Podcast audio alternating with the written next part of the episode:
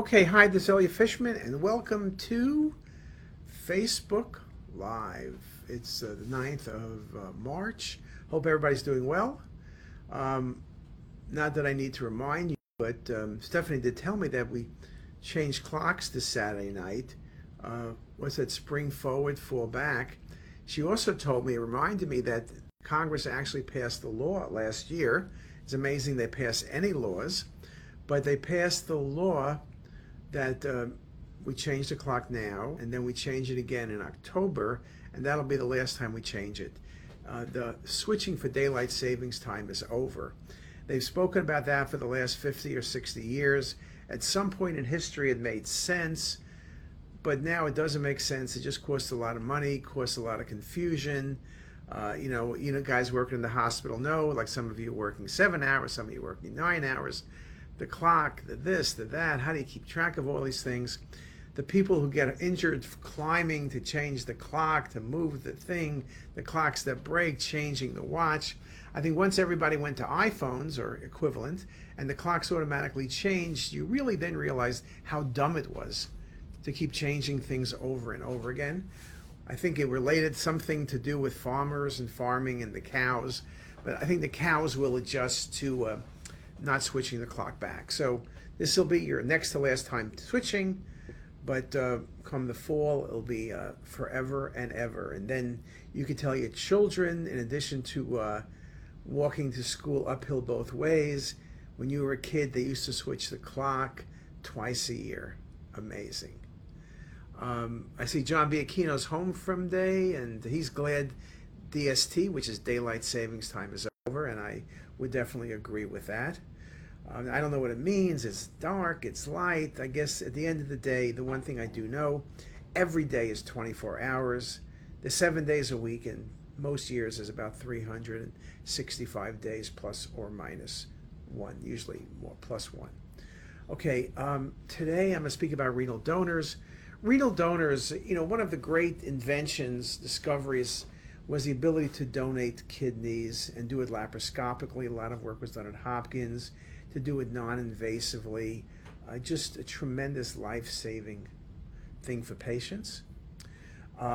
Many patients have renal failure. The number of patients who are in need of transplants but can't get them is thousands and thousands, and many of those people die every year waiting.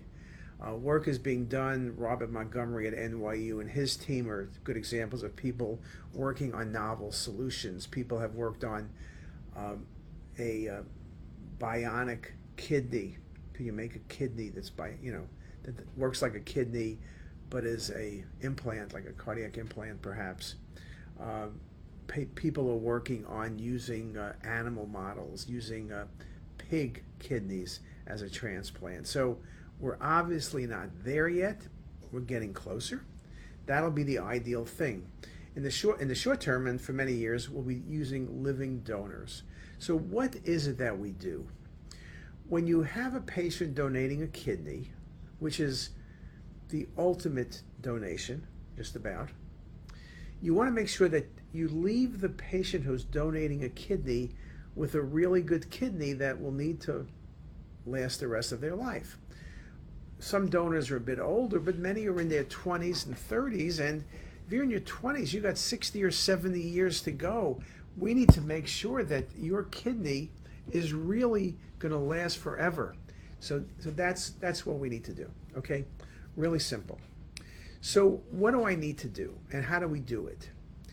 We have a new protocol section we're working on for the website, and you can see some of the stuff in there, but here's how we do it. Now, there's a big organization in the U.S.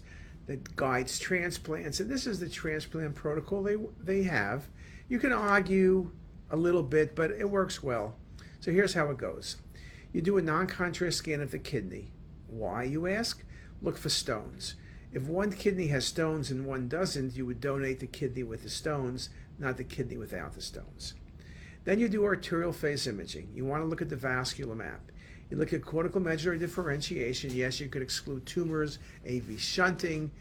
Mainly, you're looking for the renal arteries. Is there one or two or three or four? Where are the renal arteries? Is there prehilar branching? Is there FMD? Anything wrong with the renal arteries? Is there a reason I should pick one kidney over the other? Now just remember, it's laparoscopic surgery. Ideally, you want to remove the left kidney. Many reasons. It's easier to approach. The liver is on the right side, not the left side. Number two, the renal vein is longer, which makes it easier. Remember, the right kidney is a short renal vein, and the renal artery is easier to grasp. And since everything's done laparoscopically, the left kidney is ideal. But if there's an issue with the right kidney, you'll have to remove the right kidney and save the left kidney. So we're looking at the arteries, number, size, location. We're looking at the vein. Single, is it on the left side, retroaortic, circumaortic? Is there any abnormality in regard to the renal vein? Then delayed phase imaging, you're going to look at excretion of contrast, make sure the kidney functions normally, but also looking at the calyces and ureters. Is there duplication of the collecting system? What other issues might the surgeon run into when they do the laparoscopic procedure? So we have those four phases that give you all the information. Now, you're not really looking for a tumor. The patients are younger, as I mentioned, though sometimes they're older.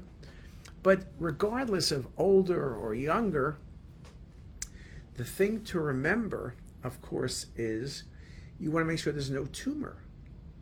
So if you see something, is it a simple cyst, Bosniak 1, is Bosniak 2, Bosniak 3, what needs to be done? So all those things become very important. Now, in terms of post-processing, we'll also do post-processing. We do 3D imaging. It's much easier to see the orientation of the renal arteries in 3D.